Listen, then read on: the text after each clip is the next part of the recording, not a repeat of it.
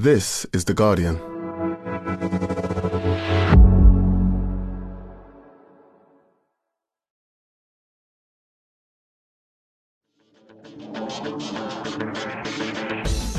Hello and welcome to the Guardian Football Weekly. Post-match Conte rage, on-pitch Mitrovic rage, Vieira's gone at Palace, Champions League draws and England squads. Too much to get through today, but we'll start with Antonio. It's everyone else's fault but mine. Conte after a masterclass in Spursiness in the last 15 minutes at Southampton. Elsewhere in the Premier League, Arsenal motor onto the title against managerless Palace. There's some weird almost symmetry in the goals at Molineux and Chelsea drop more points at home. Meanwhile, the hashtag Cup of Dreams sees an almighty meltdown from nice family club Fulham.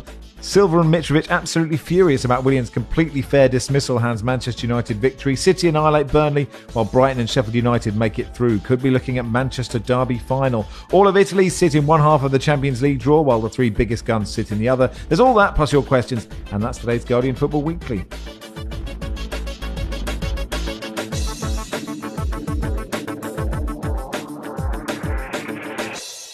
On the panel today, Robyn Cowen, welcome.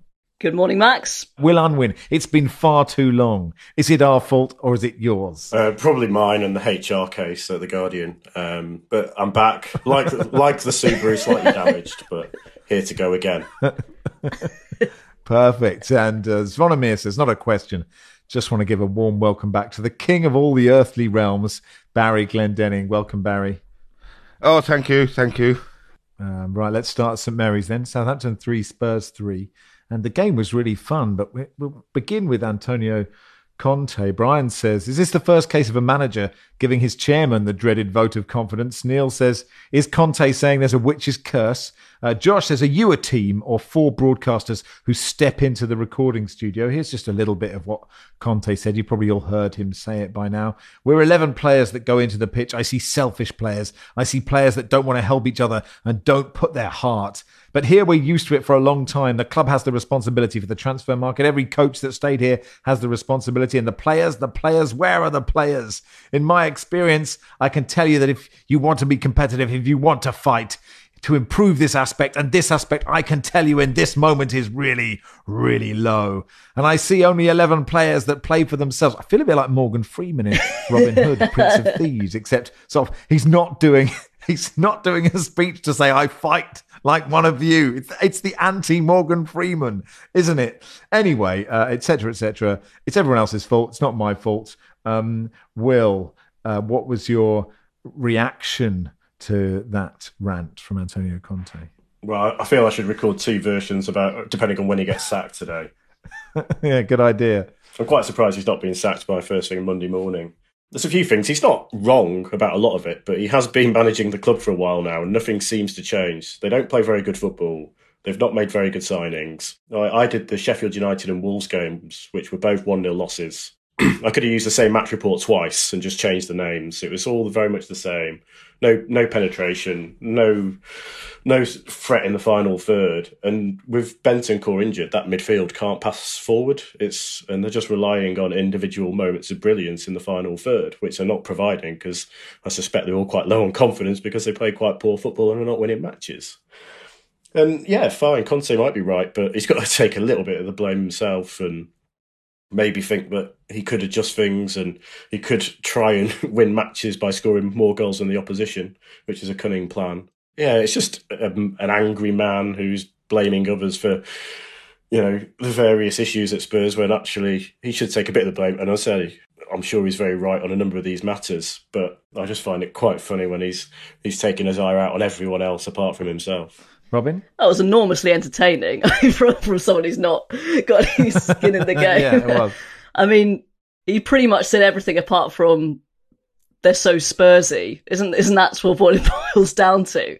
I mean, and and you know, Will mentioned he's surprised he's not got sacked. I think Daniel Levy's kind of gone. Well, he clearly wants to be sacked, so I'm not going to sack him. You will come in on Monday and you will do your job. It's uh, it's like you know, at school. It's just, it was an extraordinary rant as I say, enormously entertaining. I don't know what else to say. I mean, he, as you, and as Will said, most of it, most of it was right, and but equally, you're three one up.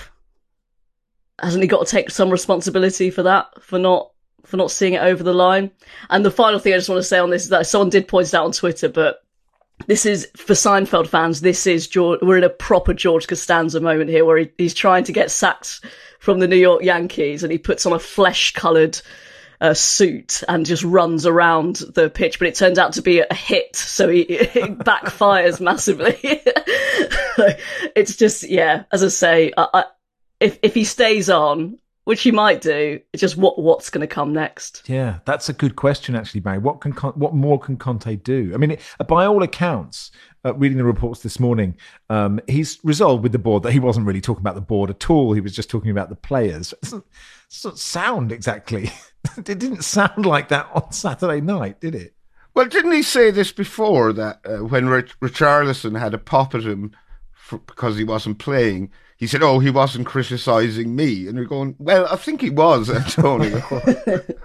he more or less name checked the board. He mentioned the owner, and uh, uh, it it was the extended version of the Sir Alex Ferguson lads. It's Tottenham team speech, and while I agree with much of what he says.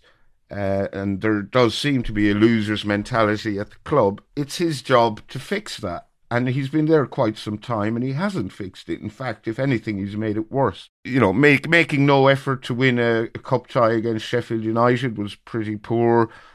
Uh, the manner in which they went out of the Champions League against AC Milan was poor. AC Milan weren't great. Everyone quite fancied Tottenham to turn them over in the second leg. And not only did they not do that, but the performance was pretty pitiful. And then when the 3 1 up yesterday, he's playing this you know, sitting back, very compact. You're playing against the worst team in the division. You know, just pile the hurt on them, and uh, they they probably you know Spurs should have won this game. They've more than enough chances to win it. But yeah, I agree with much of what Conte says. But uh, to disassociate himself from any blame for the predicament they find themselves in is laughable. And I do think he wants to be sacked and would find it very funny if he isn't. Um, yeah, I mean, there is something about other teams at the top of the table, like are coached, like like they improve. Their their players, they're like attacking moves. You see how City attack or how Arsenal attack or or even Brighton attack, right? You know, and Tottenham just don't. You just, as Will said, just know exactly what they're going to do. It's almost. I mean, it seems a surprise, Will, that they're doing as well as they are. Actually, given that they are that predictable, or is that just a case of if you have some good players, you will just, you know, you'll just score some goals at some point, even if people know what you're trying to do. They're not quite good enough to stop it. Potentially, the Spurs team are being mildly successful out of spite to Conte to keep keep him on for this long, just to keep him in that fourth spot. yeah, it's it's a very interesting one that you know, as you say, they've got Son, they've got Kane. They're always going to score goals. So you look at Kane this season under Conte. I think it's you know he's down to one in four from his usual around one in two. So there's a big difference going on there in individuals that they, as I say before, they were relying on to score goals. They they are defensively solid generally. I know very Spursy at the weekend, but they're not conceding many goals. You know, I say Sheffield United lost one 0 Wolves lost one 0 They're not conceding a massive amount. They're just the attacking force that they once were is far, far behind them at the moment, and no one looks like they're gonna they're gonna turn it around in the near future under Conte. He seems to convey the impression that Tottenham are very lucky to have him in charge, and I'm not necessarily sure that's the case. And like on the radio yesterday, Max, you went off on his long soliloquy about Conte's many shortcomings as manager. I think it's only fair to bear in mind he has had a very stressful time of it off the pitch in recent months. We we all know that, so you know maybe he deserves a bit of a break. But I noticed when that um, your rant was clipped by Talksport and put on Twitter, a lot of Spurs fans seem to disagree with you in uh, very strident terms in some cases. and I, I found that slightly weird because you just seem to be, you know, spewing truth bombs uh, all over the place. Well, so they were they blaming the players then? No, no, Daniel Levy they're blaming, and I think that's interesting because I think he, I feel like he did back Conte. You know, Richarlison was a lot of money; it hasn't worked. Conte wanted Perisic that hasn't really worked. Uh, there was an issue about centre back. They wanted someone better than than Clement Lenglet. but Yes, I agree. I didn't think it merited being called a moron or a nonce, but you know, that's Twitter. You've completed Twitter if you're called a nonce. Absolutely right. I liked I liked Lord Sugar's tweet saying problem with Spurs, even under my chairmanship, is the mood culture of the players. They don't play as a team with camaraderie or passion. All they do is moan.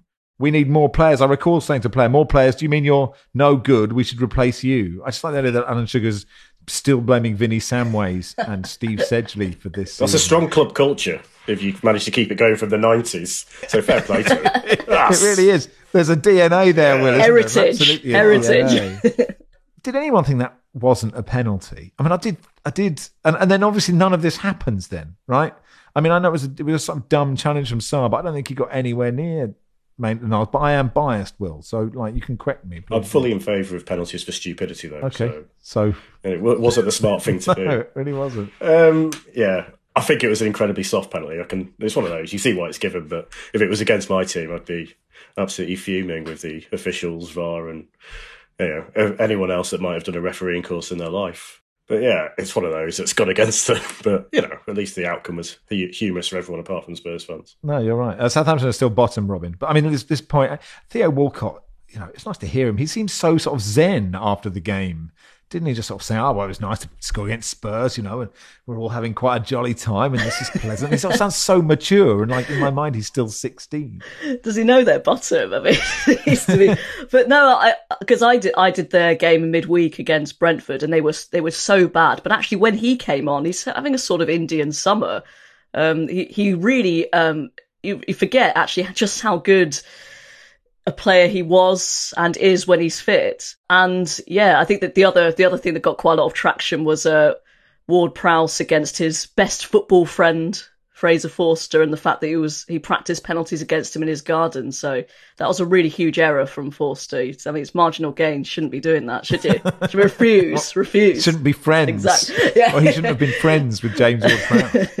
Uh, yeah. Fraser Forster's just been um, called into the England squad because Nick Pope is out. It makes me think, I thought we were absolutely blessed with thousands of brilliant goalkeepers, and suddenly Fraser Forster's in the England squad. But anyway, uh, good luck to him. You you seem to have a big problem with Fraser Forster. No, I don't have a big problem with Fraser Forster. I have no. Look, when the Reese got uh, injured, I remember you asking me, and it seemed like a very loaded question at the time. Oh, this this could be a disaster for Spurs. Fraser Forster's in goals, and I said I. I had no strong opinions on him, but he seemed like a perfectly competent goalkeeper. Nothing he has done in the intervening weeks has has done anything to change my mind. He pulled off a, a superb double save from Sekou Mara uh, at the weekend, and, and I I'm just wondering what your beef is with Fraser Forster. no problem with Fraser Forster. I'd like to state on record. I, I, I'm surprised he's in the England squad, but that is not because I have a problem with him. Connor says, uh, moving on, are Arsenal mounting a title challenge? It does appear that way, doesn't it? Um, uh, they beat Palace 4 1. Pretty comfortable win. Robyn, they play some brilliant football. That it was the Xhaka goal was just such a wonderful move. It's a joy to see a team playing lovely football and players on the pitch improving. I'm not trying to make this about Spurs, but just getting better and better. Yeah, I mean they're just they just seem to know exactly what they're doing every single second of every game. It's just it's so impressive. Um, you know, it, especially you know considering they went out of the Europa League on Thursday. He put out a very strong team and you know quick turnaround, but they're they're back on the horse. I think you know perhaps being uh, the opposition again uh, at home to Palace was possibly the the one that you'd want after that sort of um, exit from Europe. But no, you're right. They're just such a well-oiled machine, and uh, it, it is wonderful to see. And I just love whenever Saka does anything, and that smile just it. Who who could not have their heart warmed by that? I think he's into double figures for goals and assists now in the Premier League. What a season he's having! I feel like the question, Robyn. I feel like the question from Saka is one of those sort of ridiculous. Are we are we rating him enough? Is he getting the credit he deserves? Bukayo Saka, uh, because I don't know. I just don't know if he is. I don't know if he's sort of automatically in everyone's team of the year and those kind of things. He's been absolutely brilliant sensational and and he's already had quite a big setback in his in his young career for his country but he just seems to be has the right temperament And actually, I was listening on the radio yesterday, and they were talking about who would Arsenal's player of the season be. And even though you know they had some names, Saka, Odegaard, that kind of illustrates the fact there is a debate. Is that they're such a team. Um, you couldn't really pick one out to that's a real massive standout. They just know their jobs, and it's yeah, w- wonderful to watch. Uh, Robyn, you mentioned going out to Sporting. I mean, it's worth mentioning Pedro Gonçalves' goal, which was absolutely brilliant. And I'm actually not sure Ramsdale could have done anything about that. It was just it was just perfect. The ball was sort of under his feet, and to finish that, I thought was just absolutely superb. And then and that, and now it's the fact that this is all Arsenal have now, right? They've got is it ten to go, and they can just totally focus on that. Whereas Manchester City could play another 18, 19 games or something. Yeah, that's right. Yeah, uh, eight points clear at the international break, and uh, City will have a game in hand. But gosh, I mean, it's it is theirs to lose. And um, yeah, as you mentioned, although uh, City can kind of and coast through certain games, can't they? So um, you you wouldn't worry about their depth or anything like that. But um, but yeah, they've obviously got Champions League, FA Cup. Yeah, I mean, it, yeah, it's it's it's wonderful for them. I did want to mention. Um, I know Nedum Onuoha recently talked about when you're running back, you're running downhill, running forward uphill. I thought Zaha was a massive example of that in his game. There was a ridiculous. I can't remember which goal yes. it was, but it was just passed rounded by Saka, and he was kind of watching it happen. and... He watched it and then he thought, "Oh, I better start running." And then and then the goal was sort of conceded on the other side, so it sort of conceivably wasn't uh, not me, Gov. Yeah, yeah. I think you're absolutely right. And th- and then Adama Traore said, "Hold my beer." yeah, yeah, yeah.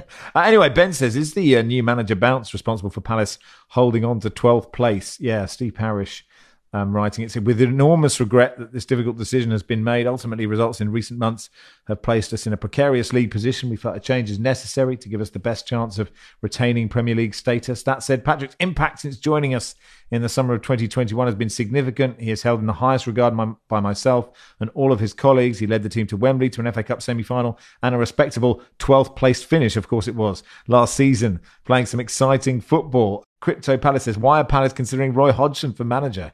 Is it just to boil my piss? Um, uh, I mean, it's it's extraordinary, Will, that that is a. I mean, I don't know if it's going to happen and may happen after we finish recording, but I don't know what you make of Vieira going and the idea that Roy might come back at the age of seventy-five. Age, of course, just being a number. Well, it's an interesting one with Vieira that you know they had a very difficult run of games and understandably lost them because they're a mid-table team.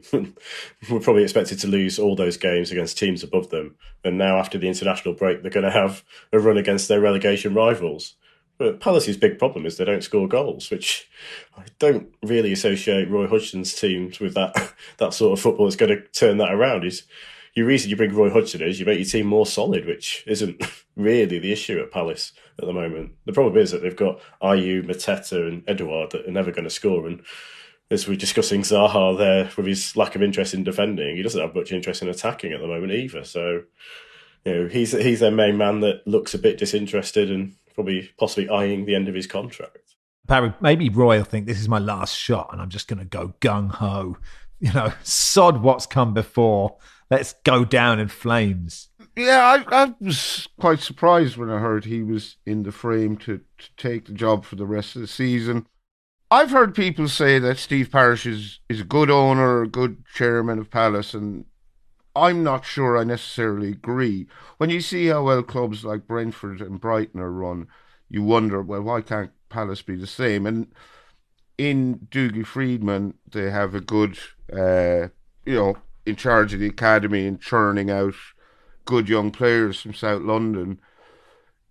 I just think they should be better than they are. I'm not sure if, if sacking Patrick Vieira was a brilliant idea or a particularly fair decision, but yeah, they, the Palace just seem happy to tread water, and it, it will be interesting to see what happens next. But I, I have no clue who they're going to get in. I just as a if I was a Palace fan, it'd be so disheartened if they brought back Roy. I love Roy Hodgson. You know he's great. It's just my my last image of him was at Watford when he had his sunglasses on and they were losing and he didn't make one substitution. it was like I'm just questioning whether he's got. I mean, I know he, he obviously. Were has you thinking it might be weekend at Bernie's? Is that what you were thinking? Yeah. it's like it might be time to get on that cruise, you know. And uh, I know he's got a real affinity with Palace, and they're worried about relegation. But you know, they they want as a fan, you want the progressive manager, don't you? And uh, it's just it, it just feels a bit like West Brom, you know, a couple of years ago sacking Bilic and then getting an Allardyce, which didn't work either.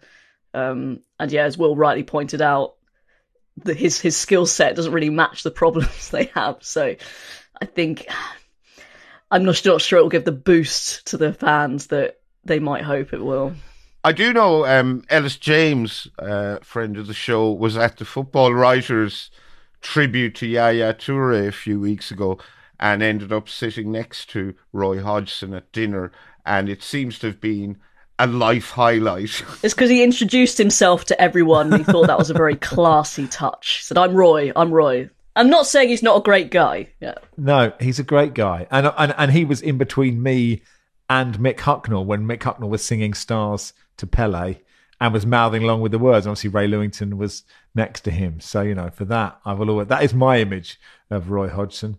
Um, anyway, that'll do. I mean, he's not favourite to get the job, but it was more fun to talk about than the other possible replacements. Um, that'll do for part one. Uh, part two, we'll uh, rattle through the rest of the Premier League so we can get to the FA Cup.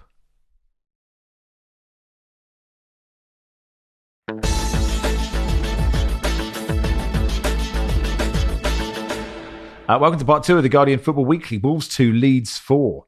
Matthew says, with all three lead scorers scoring in the corresponding game against Wolves last year, when was the last time this happened, if it ever has happened before? Yeah, the 19th of March 2022, Leeds won 3 2 at Molineux with Harrison, Ayling, and Rodrigo all scoring.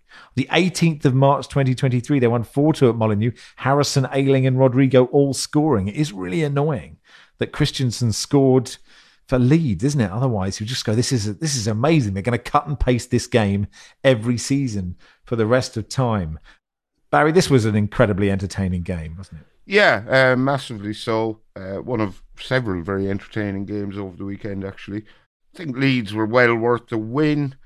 Uh, some of the Wolves' defending was absolutely atrocious.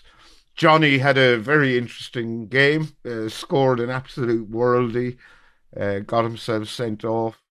Christensen sh- was very industrious after coming on, and uh, it was just a fantastic game with some great goals, lots of uh, talking points, and none of which I can remember at the moment off the top of my head. I have like a page packed full of notes that are barely legible.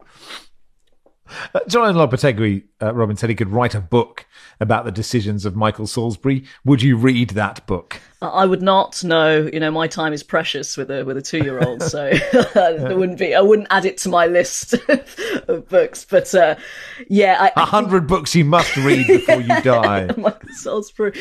Um, yeah, I mean, I I usually I'm really not in for you know digging out referees, but it does. I, I feel like yeah, Wolves. They went through them. I think on Match Today and also in lots of articles. Wolves have been on the wrong end of quite a few recently, and it sounds like Howard Webb has been visiting them nearly weekly to apologise. So he needs like his own parking space, and they, I imagine he rocks up and they hand him the cup of coffee that he, they know how he likes.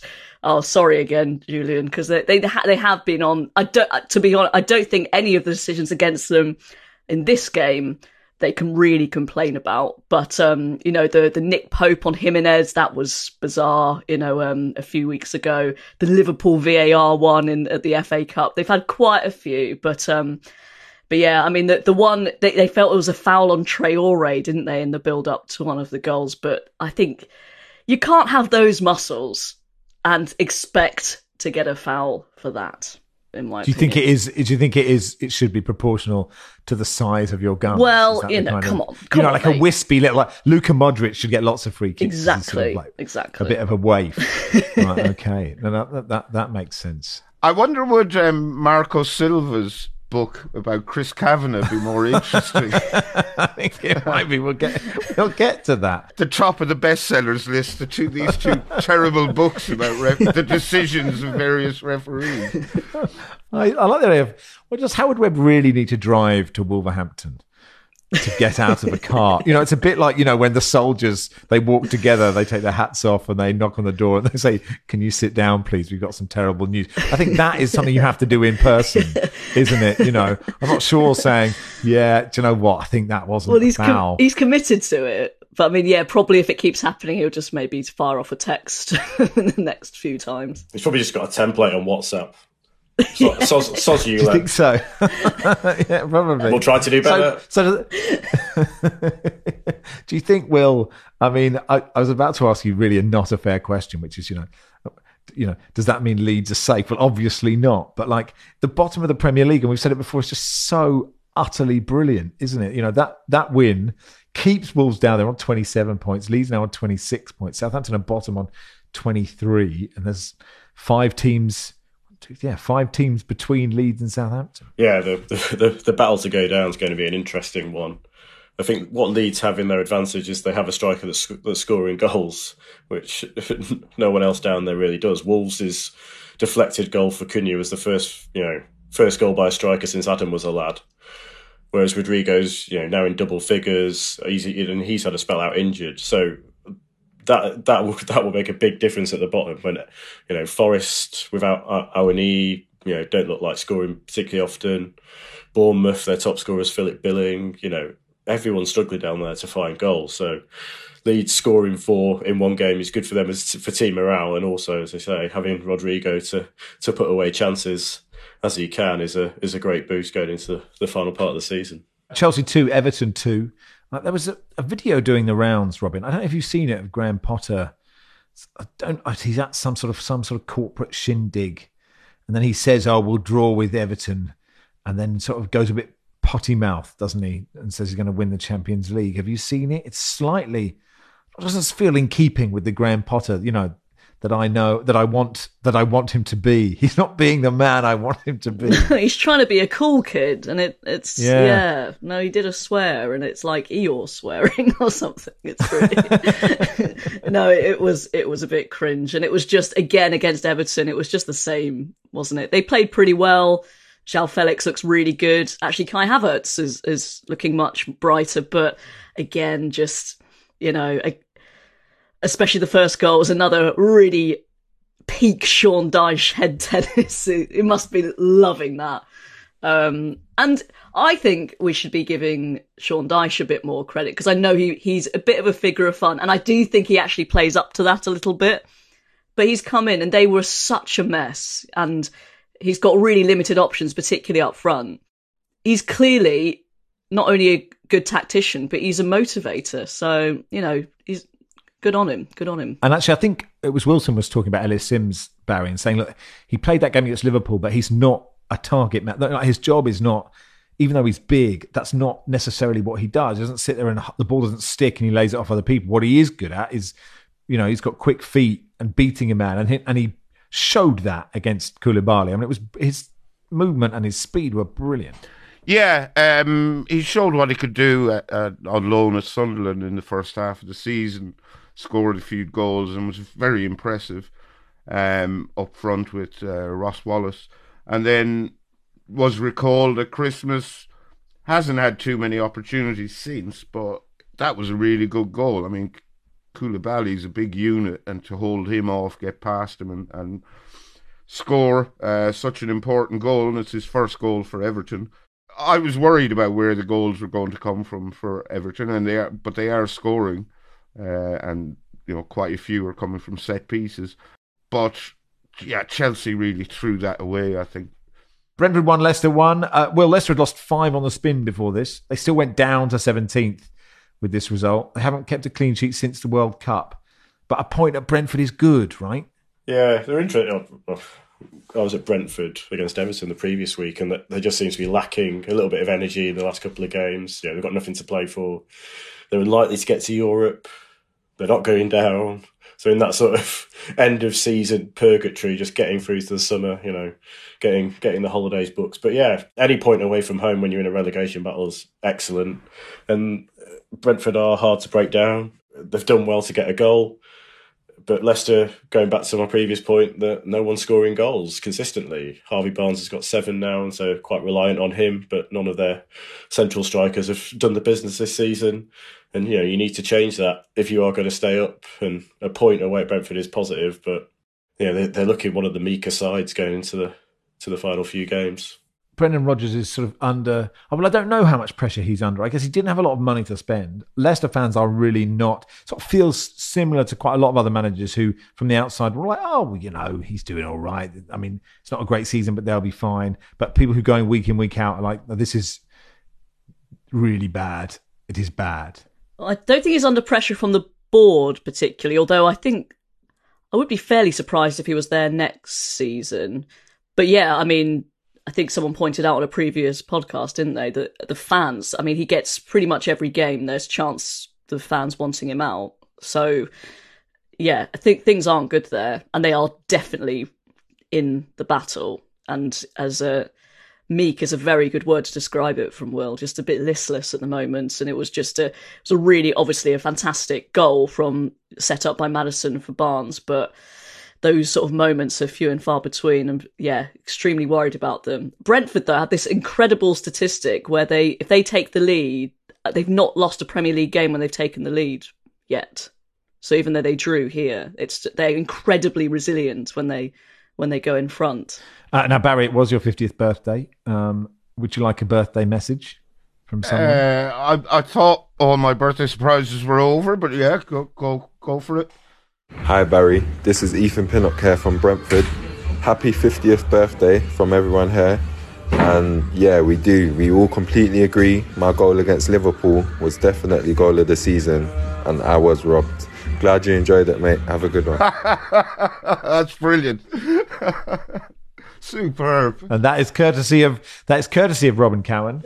How how keen was Ethan Pinnock, and was he aware of what you were talking about before you mentioned it to him? Oh, very aware. The uh, Yeah, you know course. Barry. I wouldn't fire off an email t- to anyone t- for this. It's, uh, the press officer is a listener, and uh, he, yes, they they're all very aware, and they were they very thankful of the campaign to get his goal to be goal of the season. Oh well, thank you very much, Robyn. That's very kind of you. Of all the surprises you had, is a birthday message from Ethan Pinnock the best one? It's a close second behind a life-size cardboard cutout of Fiona Bruce. I think he'd take that. He'd take that. Marvelous. Uh, Villa three, Bournemouth nil. Um, uh, Robyn, you were at this game. Um, uh, Unai Emery said afterwards that Villa can push for Europe. They're four points off Brighton in seventh. Paul said, "Look, can we have some actual discussion on Villa other than mentioning their result and focusing on their opponent? I realise this is slightly passive aggressive. I'm sorry, or am I? But he sent this graphic saying, look, since Unai Emery became the Villa manager, they are third in the table, which had completely passed me by. I have to admit. uh, it just shows how terribly they started the season under Steven Gerrard as well. No, they were. I mean, obviously, you know, Bournemouth were pretty toothless, but Villa played fantastically well, and they. It was interesting because um, Ramsey was saying afterwards that it's taken them a, a bit of time to adapt to. He's very much in uh, possession-based style, Unai Emery, and they're just starting to adapt to that. And I mean, I think possibly Europe might be a little bit out of their reach now, but I think they play eight um, of the top ten in the run-in, so they do have a chance to reel a few few teams in. And we know Unai Emery is the king of uh, Europa League at least. So, um, I mean, they've just got a, they've got a fantastic manager, haven't they, Aston Villa? They've, re- I mean, I, th- I think they've lucked out, really have. I think I, I saw that tweet and I was a bit sniffy about it because I was sort of, oh, well, they were 14th when he took over. Now they're 11th. Big deal. You know, Patrick Vieira was sacked for being 11th. Then I noticed the the massive gap between them and Palace and 12th. You know, is huge gulf. And it will be very interesting to see how they get on next season when, you know, Unai Emery has a pre-season with them and gets more players in and ships out a few. Yeah, it, it's exciting times for Villa because his pedigree is excellent. I would say as well, yeah, he was really limited because he didn't couldn't name a full bench, and two of them were goalkeepers. So it was it was very much basically whoever was on the pitch. And so I'm sure, I think they are going to invest heavily again, the owners in the summer. So, it, you know, the pressure will be on to deliver definitely next season. Uh, definitely worth mentioning David Brooks, who came on after uh, 534 days um, since his last appearance. He was diagnosed with stage two Hodgkin lymphoma in October 2021. Uh, in May last year, said he was cancer free. So, uh, a wonderful story to see him back on the pitch on Friday night. Newcastle won 2 1 at Nottingham Forest, Will. I'm, I'm, get normally get very annoyed by handballs. I, I couldn't get annoyed by Niakhaté's handball injury time. What is he doing? You know the rules. You know, you know where your arms need to be. That is not where it should be. It's a penalty, and you can shout and moan as much as you want. VAR has its issues, but it it, it, it can spot an arm when it's there. Um, yeah, ludicrous decision. He had a good game, and he's only just back from injury, um, so I felt a bit sorry from that fr- on that front. But yeah, what a what a bit of idiocy. Yeah, I did like how he went, sort of held his head as if you know, like it's just oh, my head really hurts. Just sort of going, you know, it is being it's being is being filmed. This, like, you know, it's just, it's there. You know, the people will see this. I I thought he was just kneeling on the ground with his head in his hands because he's. You know, oh God, I've had an absolute shocker there. Oh, really? That, that was oh, the right. impression that, I oh, got. Oh, I thought he was doing kind of Steven Taylor, kind of, oh, you know, Maybe, my maybe. head is incredibly sore. I must admit, I have done that on a pitch before, though. You know, only held my head for just when I've definitely hit me in the hand. Chris, this Friday was a long time ago after this crazy weekend. Please tell me what the hell happened with the Longstaff offside. Um, this was the one where it hit. There were two Forest players who kicked it, Robyn, and Longstaff was given offside. Yeah, it was to do with. I mean, it's a subjective decision by the referee about you know about that sort of was he deliberately playing the ball or was he just blocking it? But I mean, it looked it looked like he was. It was a sort of clearance. So yeah, it was a, it was a strange decision. So that would have been had they not gone on to win that, that would have been massively contentious. But I mean, I think if we're trying to be fair, that that is a subjective call from the referee, and he Right. he went to have a look at it and decided that he felt that it was sort of a I don't know, like a block as opposed to a clearance, I think. So but it just didn't look really like it. Yeah, that, I mean that that goal, uh, given or not given, and the penalty, that Newcastle definitely deserved to win this game. I think Isak looks really good, and actually that that late penalty and the one at Spurs are great for Newcastle. Sort of just to sit there while the international breaks on, being that close to Spurs, having those games in hand, they can sort of. It feels like Newcastle have had a blip, and this feels like a it could be a turning point for them. Yeah, uh, they definitely had a blip. There's no doubt about that, and they seem to have emerged from it. I think they were slightly fortuitous in this game, but uh, it- it's a good win. Anyway, look, that'll do for part two. Part three, we'll do the FA Cup quarterfinals.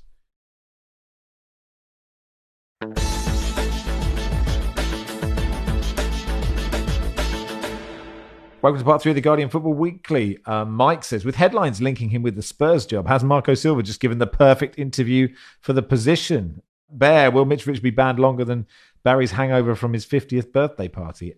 Uh, it was an, in, well, it was a sort of utterly ridiculous 72nd minute of the game, wasn't it? It, it, it was scenes that everyone wants to see, isn't it?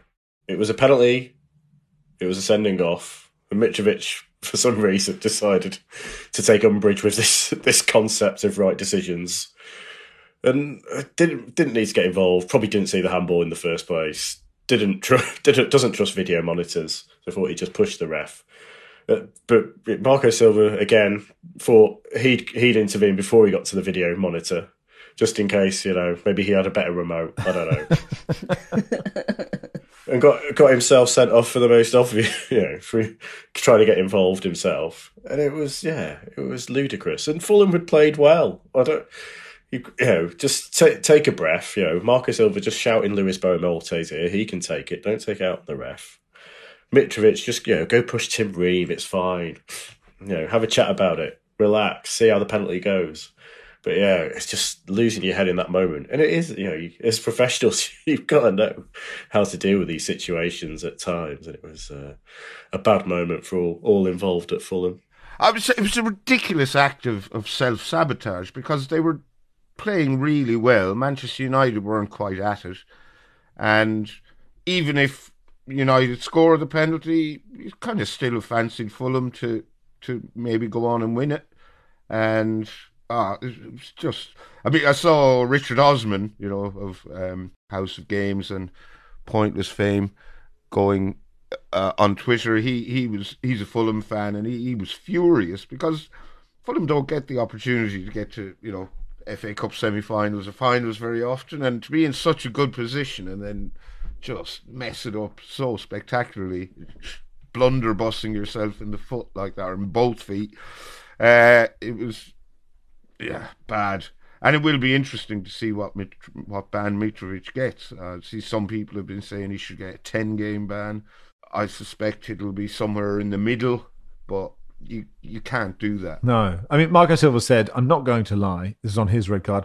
I didn't say he was a really nice guy."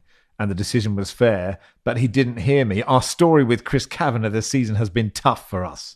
Unfortunately, we have been very unlucky with him this season. Many moments. It is difficult to understand some of the decisions. He's not really helping his case, is he?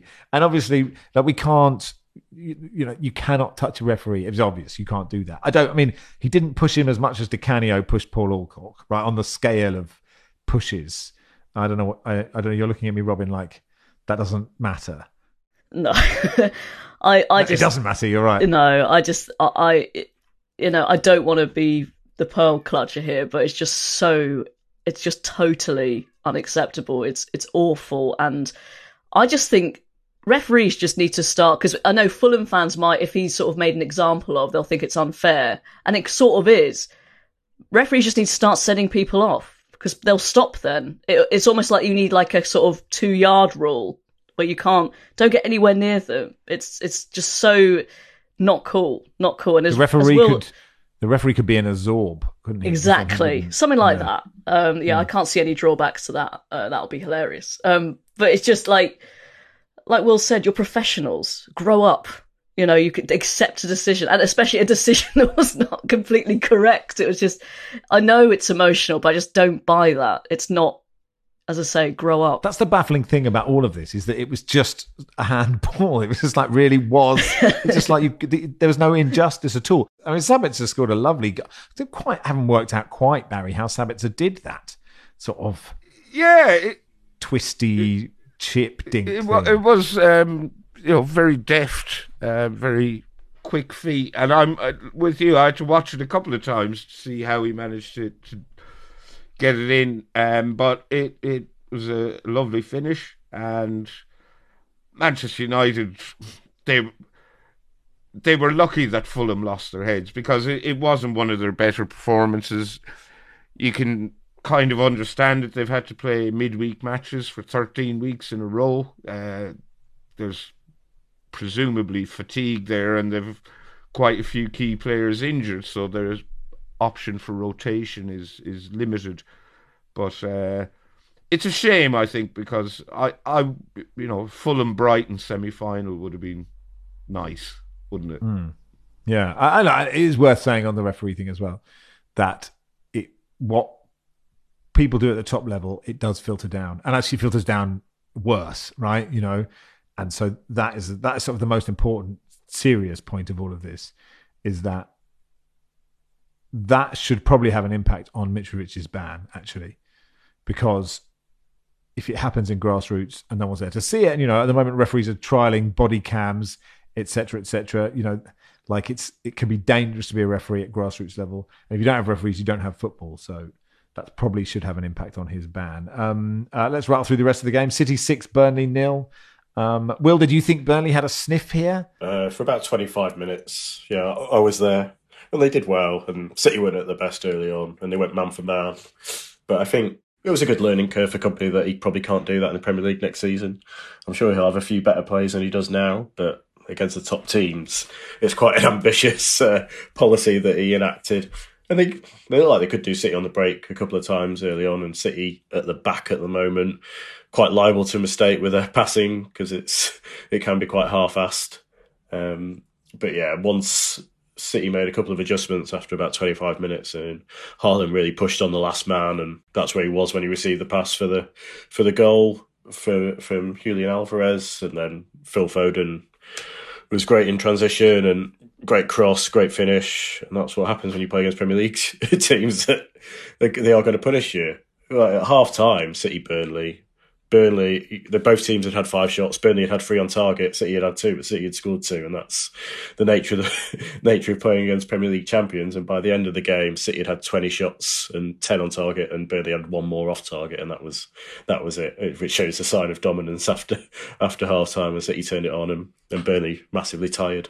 Where did Alvarez play, Will? Because because you sort of think he is such a brilliant player, and he's not necessarily going to be happy for that long not starting that many football matches. In behind Haaland, you know, just sort of it was quite a you know a key role of wandering around. But I think they sort of fixed it more when they realised that Burnley were going man for man anyway, and so that sort of changed the dynamic because um, the centre backs were following them around, and in the end they created Haaland and Alvarez having a bit more space between them, um, which helped uh, pressurise them. But yeah, I think I think for Alvarez he'll want to play up front and I don't think it's likely it's going to be a two man strike force. Uh, and uh, Haaland's now got 42 this season, so it's an interesting one. But Alvarez did sign his new contract last week, so he's, he must be optimistic that they might find a role for him permanently.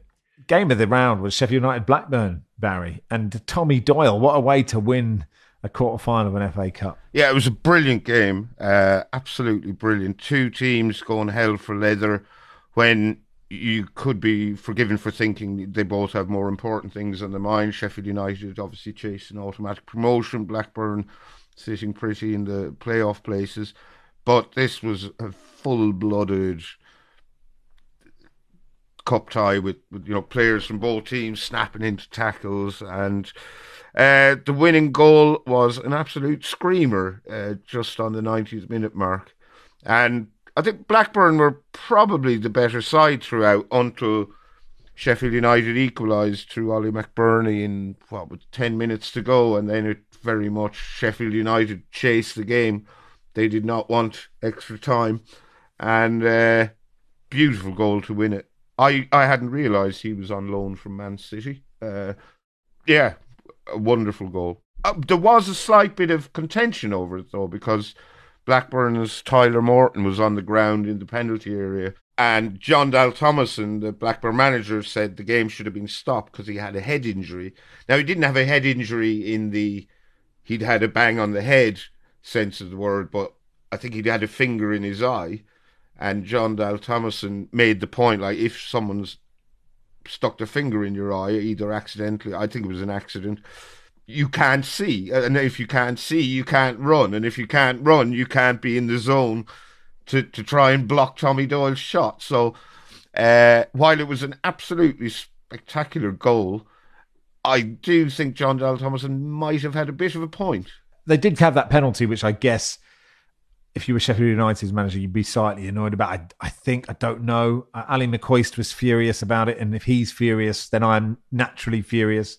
I suppose his hand was out, wasn't it, when he um, it was Robinson who who handled the ball.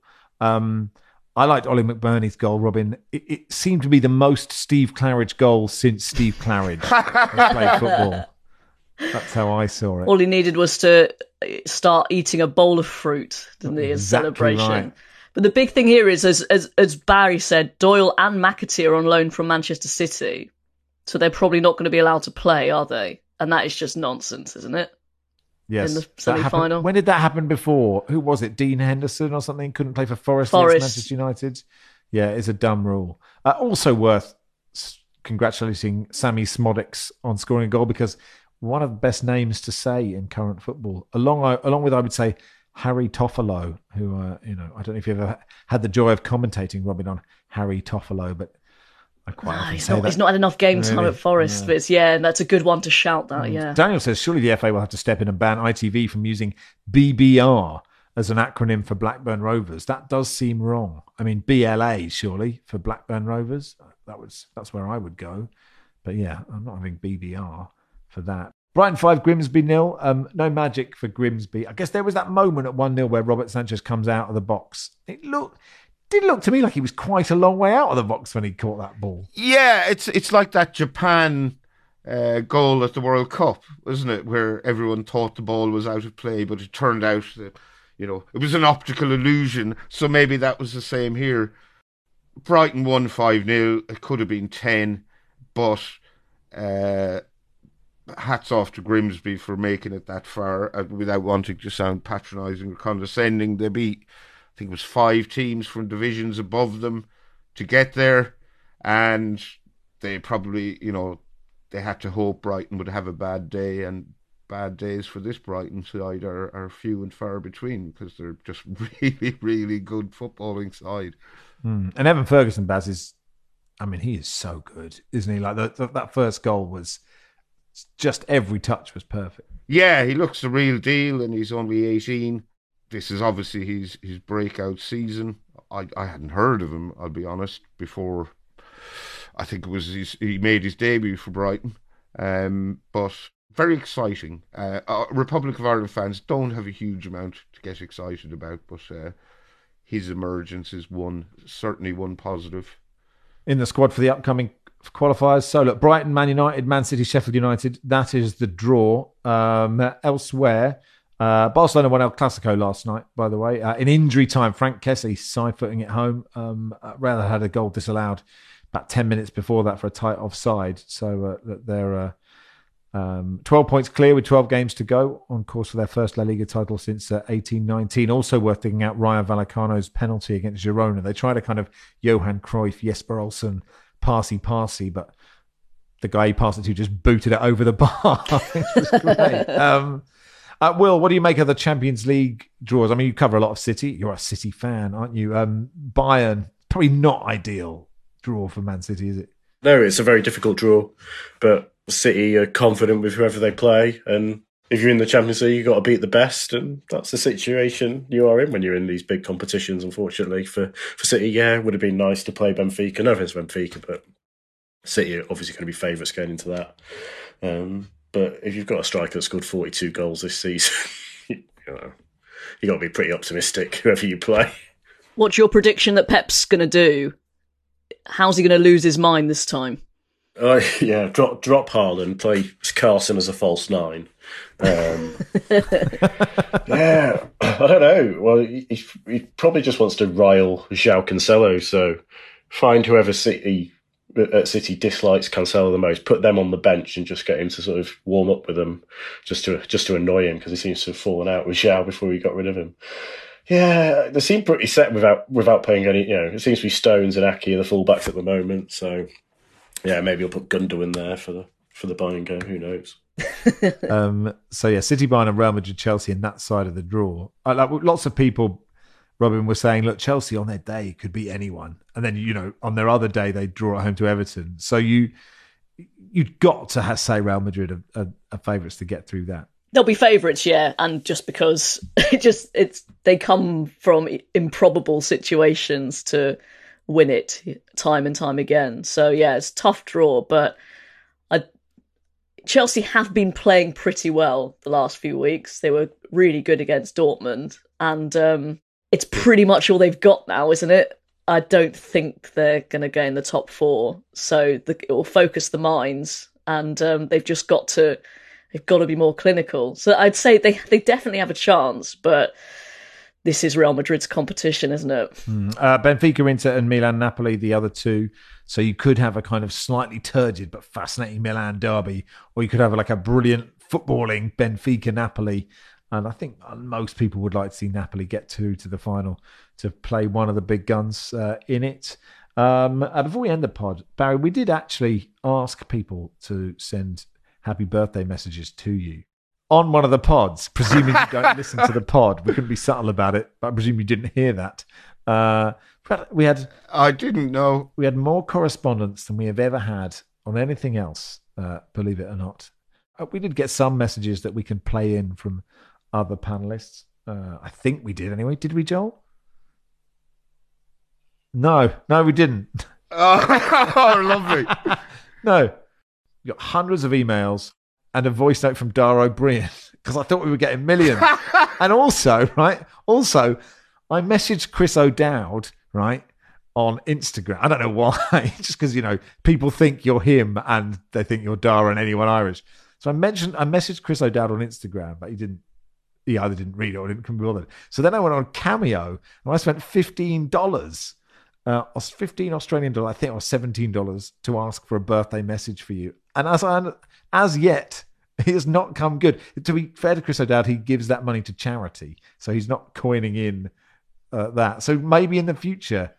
So we've given money to a charity of his choice. I forget which. And, and as yet, Chris has not come good. So we'll see what happens. Let me read out a couple of these emails. Hannah says, Dear Barry, happy birthday. This is a poem for New Year's from an Irish poet philosopher named John O'Donohue. You probably already know him, but it feels more like a birthday poem to me. I admire, here it goes. I admire your wit, your integrity, your clarity about what you know, and your willingness to learn and take in new information. I hope that this is a good year for you. I'm lucky and glad to be able to listen to your lovely voice in my shell likes a few times a week. Here we go. Here's your poem, A Blessing for the New Year by John O'Donohue. On the day when the weight deadens on your shoulders and you stumble, may the clay dance to balance you. And when your eyes freeze behind the grey window and the ghost of loss gets into you, May a flock of colours, indigo, red, green, and azure blue, come to awaken you in a meadow of delight. When the canvas frays in the curragh of thought, and a stain of ocean blackens beneath you, may there come across the waters a path of yellow moonlight to bring you safely home.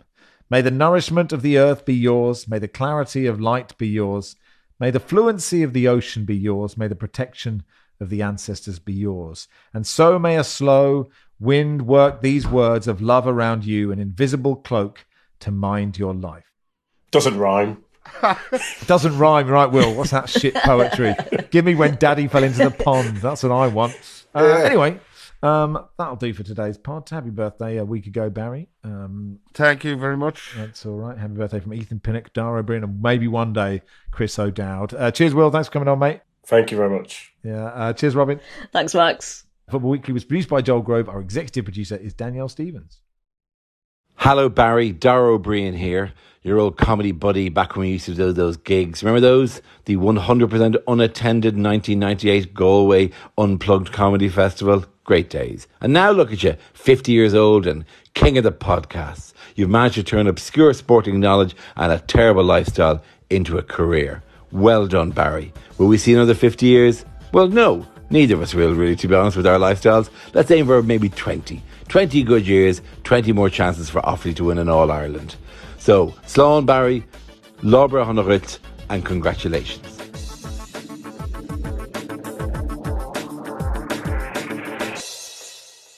This is The Guardian.